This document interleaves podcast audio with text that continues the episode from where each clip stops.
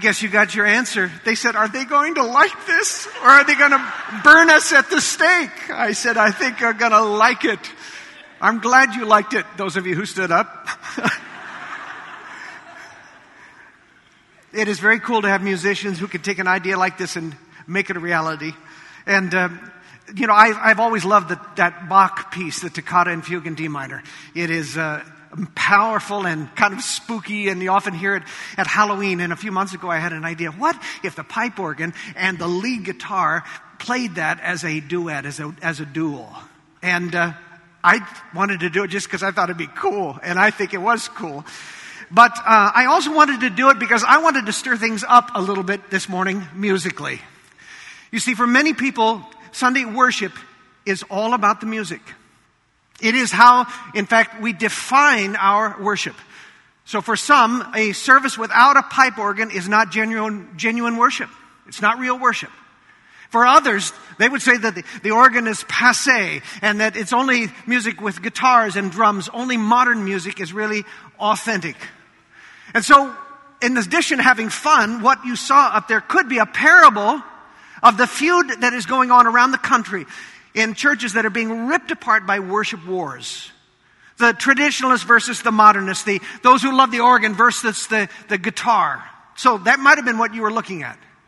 Or you might have been getting a glimpse of a glorious fusion of, of old and new, of God's creative excellence in worship. You might have been seeing that. Or what you saw might have been a complete distraction because you were too busy saying, Do I like this? Do I not like that? I like that part. I don't like that part. What's with the smoke? And it's so loud. and if that is what you were going through, you might have been missing the point entirely. Because what I want us to talk about this morning is what is worship? Really, what is worship?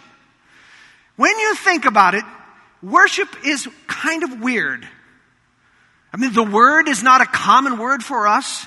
And particularly when you use the two words together, worship service. What does that mean? To the outsider who peers in on a Sunday morning.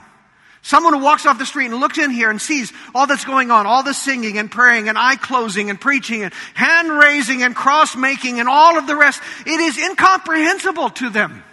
It is weird. So what is this thing that we call worship? Well, the lyrics of an ancient hymn, which is called Psalm 96, actually give us some clues. So I would love for you to listen to the recitation of the first part of this psalm, Psalm 96, verses 1 through 10. And I want you to watch for hints about what the Lord says through His Word He intends for worship to be. So here we go. Psalm 96. Oh, sing to the Lord a new song. Sing to the Lord, all the earth. Sing to the Lord, bless his name. Tell of his salvation from day to day. Declare his glory among the nations, his marvelous works among the peoples. For great is the Lord and greatly to be praised. He is to be feared above all gods, for all the gods of the peoples are worthless idols. But the Lord made the heavens. Splendor and majesty are before him. Strength and beauty are in his sanctuary. Ascribe to the Lord, O families of the people. Ascribe to the Lord glory and strength. Ascribe to the Lord the glory that is due his name. Bring an offering and come into his courts. Worship him in the splendor of holiness. Tremble before him, all the earth. Say among the nations, the Lord reigns. This is the word of the Lord. Holy Spirit, we pray that you would speak to us now through your word, that we might discover anew what this thing of worship is all about. And we ask it in Jesus' name. Amen. We even argued about the title of the sermon, whether it was too far out there to say worship is weird. But I really do think there's a way in which worship is kind of weird and a little confusing. Not if you grew up with it. If you grew up with it, you're a kid and you grew up in the church, well, then all of this completely makes sense of you, to you. But if you have never darkened the doors of a church, And our world increasingly has numbers of people who have never darkened the doors of the church. When they walk in here on a Sunday morning, they stumble in here, what are they going to find? What will be going through their heads? You got a stage up front with theater lighting and microphones. You've got seats set, uh, spread out in front of the stage and people are seated inside of, in, in those seats. At the appointed hour, out come the musicians and they play for us. And then come the actors who speak uh, from a uh, from a, a book of poetry and they recite certain lines. They apparently are the warm up act because then comes the headliner who stands in the middle with a spotlight and takes more time. And at some point, money is collected, which is presumably the cover charge to cover the show. And sometimes the crowd applauds and then they get up and they leave and vacate so that the, the, the next showing can occur. And it all starts over. Now, if you're a newcomer to this thing called worship, what is all of this going to look like to you? What is, what are you going to compare it to? It's a performance, right? It's a play. It's a musical act. You've got the musicians and you've got the, the actors up front. So what does that make all of you? You're the audience, right? You're the audience. And, and what is the, the object of all of this? It's to entertain you. It's to delight you. It's to inspire you. And if we succeed, you will return and you will bring other seat fillers and we will extend our run.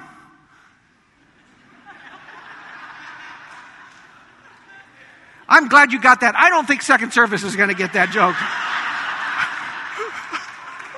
I really do love it when you love my jokes.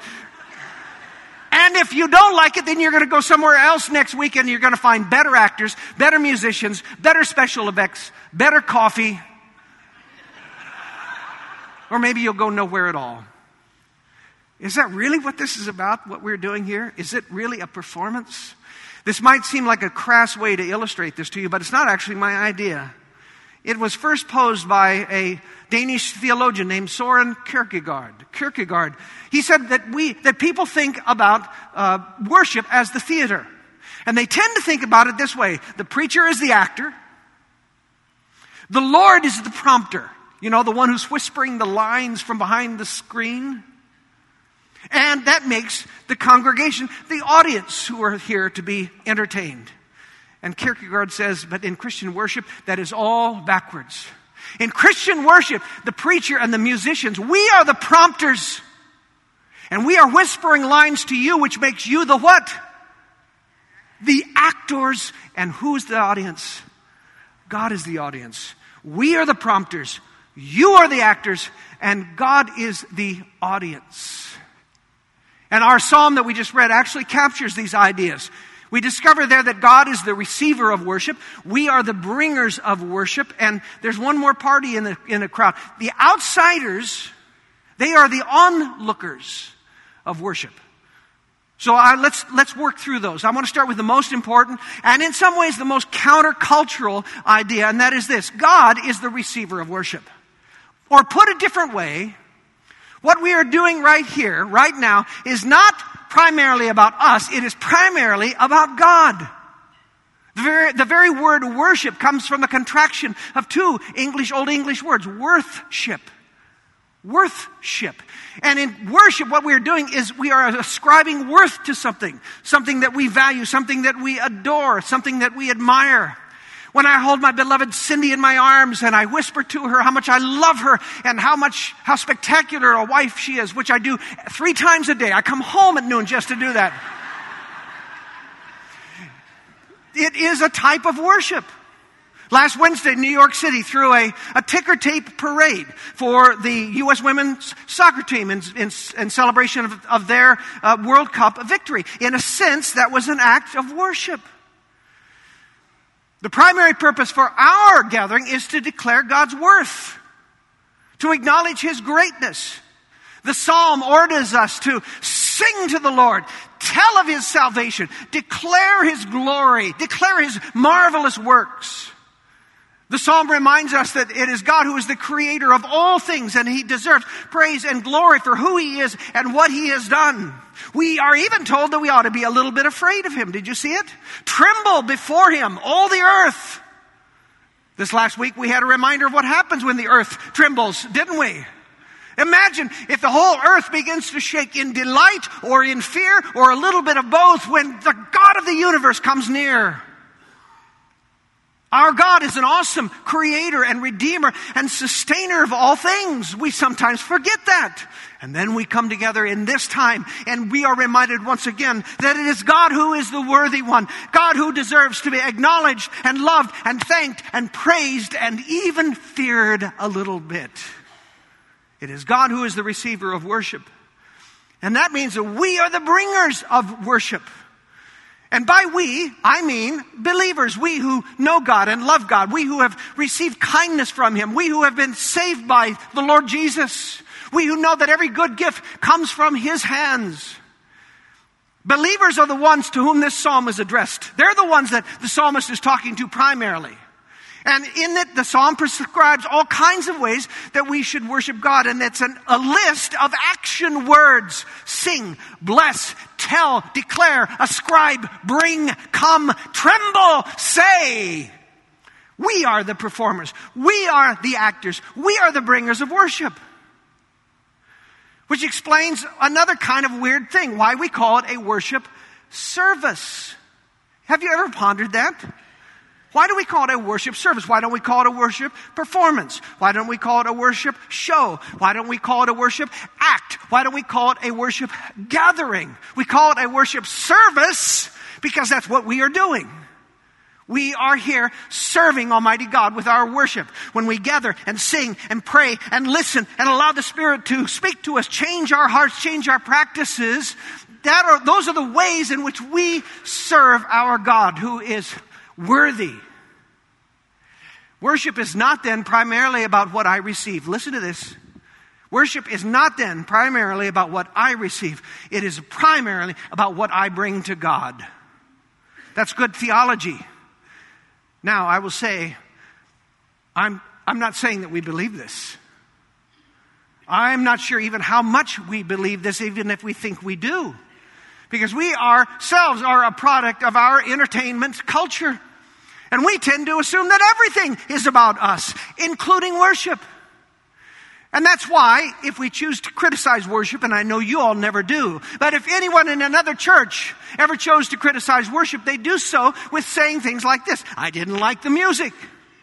The sermon didn't feed me. The people weren't friendly. I couldn't find a good place to sit. Now, none of these issues are irrelevant, actually. Music is like a language through which the Holy Spirit speaks to our hearts. That matters. It is helpful if the sermon is actually engaging and, and hangs together in some way that's cohesive. Uh, friendly co-worshippers always makes it more pleasant. And a comfortable seat with a good view is always a plus, right? So then let me ask you this question. If the music sucks, if the sermon sucks, if the people suck and you're stuck behind the pillar, can you worship God? My wife Cindy reminded me of a trip to England where we went to Evensong at a beautiful cathedral. And she confesses that at the beginning, this very traditional service, she found it boring. And then she said she began to do some interior work. And she realized that any worship that is spirit led and Christ honoring is pleasing to God. And so she decided that she was going to change her attitude, her heart, her mind about it. And she was going to pour herself into worshiping God in an unfamiliar way. And she will tell you that it was one of the most significant worship experiences of her life. Worship for us is first of all a verb. It is our action. It is something we do. It is not something that is done to us or for us. And if we believe this, if we take the psalmist seriously at that, then it might mean that we change the way that we behave and even prepare for worship. So I'm about to, I'm about to, to gore your ox. I probably am going to leave no ox ungored by the end of this sermon. So just brace yourself. Bring out a hanky to cover the stench, the blood. Uh, if we really believe that God is primarily about, our, this worship is primarily about God, it would affect our punctuality.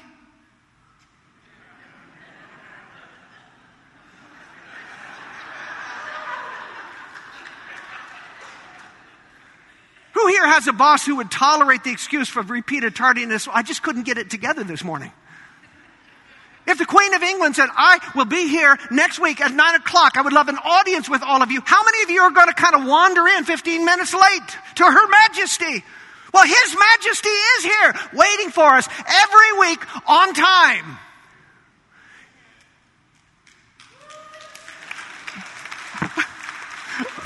Thank you for that smattering of applause. I'm.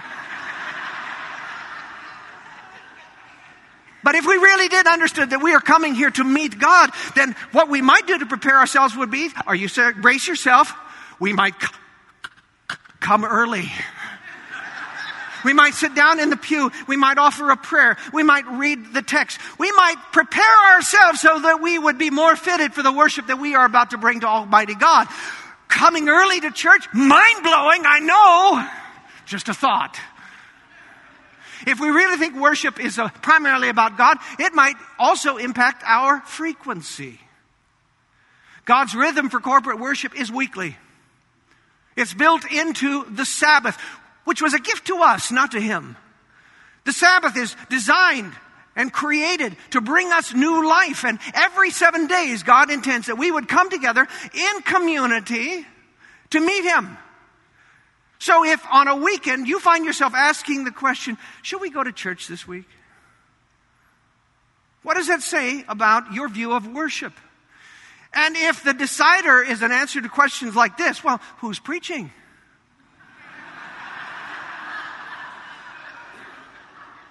Is the sermon, is, is the choir singing? What time is the game?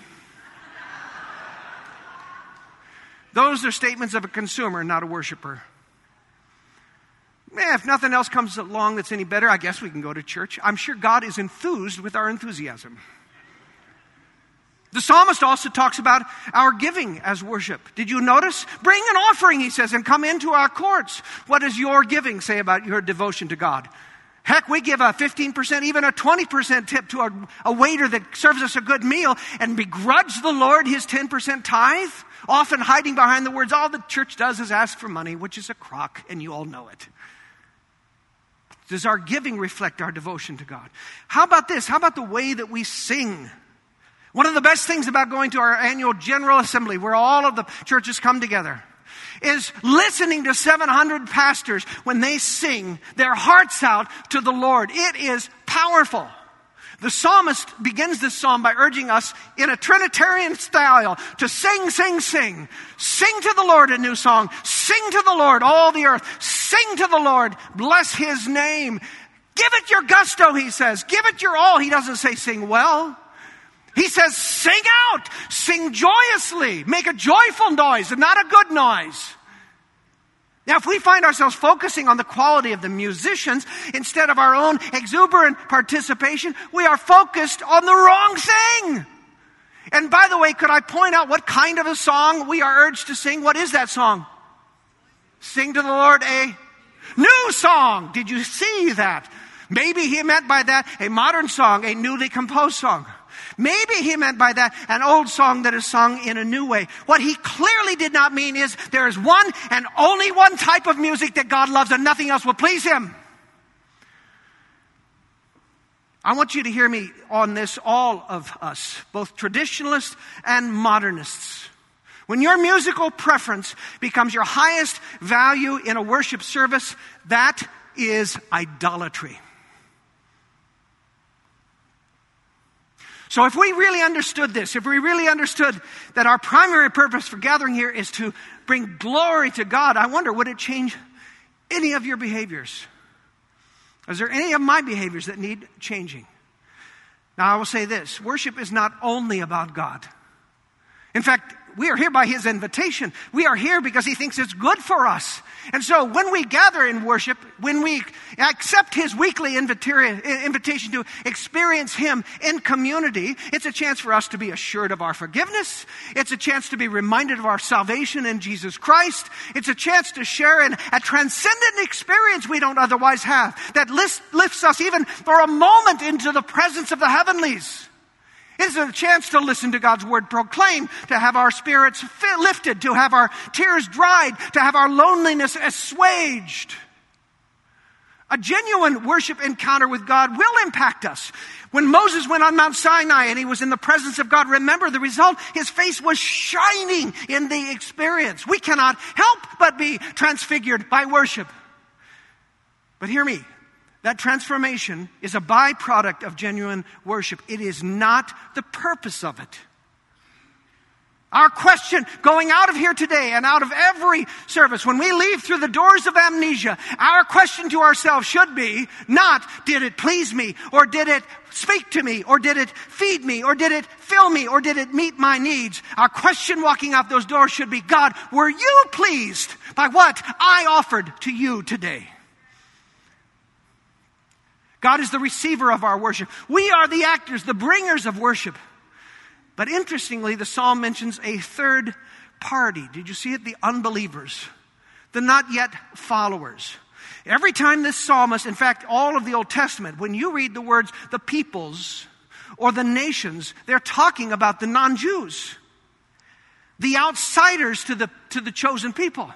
But notice that even the outsiders are invited to be onlookers of worship. Listen again to this phrase declare his glory among the nations, his marvelous works among all the peoples. You hear that? Sing in such a way so that they can eavesdrop and hear what you are doing. One of the ways that spiritual outsiders become spiritual insiders is as they observe us worshiping. The sincerity of our worship. The things that we say and sing and pray about God in this time. The look upon our face the way we are using our hands as we lift them up to receive praise or uh, the blessing or lift them up in praise or dip them into our pockets for the offering or pass the communion elements one to another. All of these things become an invitation to them, to the outsider, to come and meet God. And we hear it in the psalmist's invitation. He invites them to join in. Remember the last part of the, of the psalm. Ascribe to the Lord, oh, families of the peoples. That's the Gentiles he's talking to. Ascribe to the Lord glory and strength. Join us, he says. Come and join us in worshiping this great God. Come and meet him. Come and be astounded by him. Come and be transformed by him. Come along. There's room for you here. Incredibly, not all Christians welcome outsiders. Not all churches welcome outsiders. And there are some who are actually averse to the idea. There are some who will assert that worship, this experience, is only for the believer. And therefore, we should make no concession to the unbelievers. But if you will recall, the largest courtyard in the temple was the court of the Gentiles. The largest court in the temple square was the court of the Gentiles. And the reason that Jesus was ticked off that day when he tipped over the money changers' tables was that they had turned God's house, which was intended to be a house of prayer for all nations, into a den of thieves. God longs to draw the unbelievers to become believers. God longs to draw the outsiders in, and we are the means by which He accomplishes that sometimes. That is why in this last year we have tried to be more intentional about using less insider language. We have tried to be more intentional about our hospitality, about making a place in our pews and in our hearts and in our parking lots and in our foyer. We are not watering down the message of the gospel. Not in the least. Not in the least. We are simply trying to make it more accessible to those who have yet to discover that God loves them and that Jesus Christ died to save them and make, him, make them his own. Here's the thing every human being was created for this. Every human being worships something. It's just that most of the world worships useless idols, as the psalmist puts it. Most of the world worships things like money and fame and power and celebrity and sex and sports. Just look at the Seahawks swag that is being worn on any game day. Well, for one hour, once a week, we gather in God's house with God's people and with interested onlookers, interested eavesdroppers to worship the only one who is really worthy of worship. And in that moment, we declare, God, this is about you. This is about loving and thanking and ascribing to you the glory that you deserve. We're not here to be entertained. We are here to entertain you, to perform for you acts of praise and worship and sacrifice that we hope will delight you. For you are worthy of our worship. Great is the Lord and greatly to be praised. You know, this sermon churned in me for a year. Uh, I think worship has been a big part of our life in this last year, has been thinking through this together. And it, this one really has been churning in me. In some ways, it might seem wasteful to preach this sermon on a beautiful July weekend when lots of people might be vacationing and other enticing objects of worship are theirs for the having. But I thought, what the heck? You're here, aren't you? You're here you didn't decide to be somewhere else today. You decided that this was the place that you needed to be. So good on you. You decided to make God your priority this morning. Good on you. So let's start right here. If a thousand of us decided that we were going to change our hearts and our attitudes and our practices, if a thousand of us made the countercultural decision that we were going to make worship about God, about how we please Him rather than how He pleases us, that would go a long way to changing our whole worship culture. So, this message is a gift to you, I trust. Faithful worshipers, I urge you once more sing a new song to the Lord. Sing to the Lord, all the earth. Sing to the Lord and bless his name, for great is the Lord and greatly to be praised. Amen? Amen. Let's pray. You are greatly to be praised. You deserve our worship, our glory, our honor. All that we have, all that we are, all that we do is from your hand and for your glory.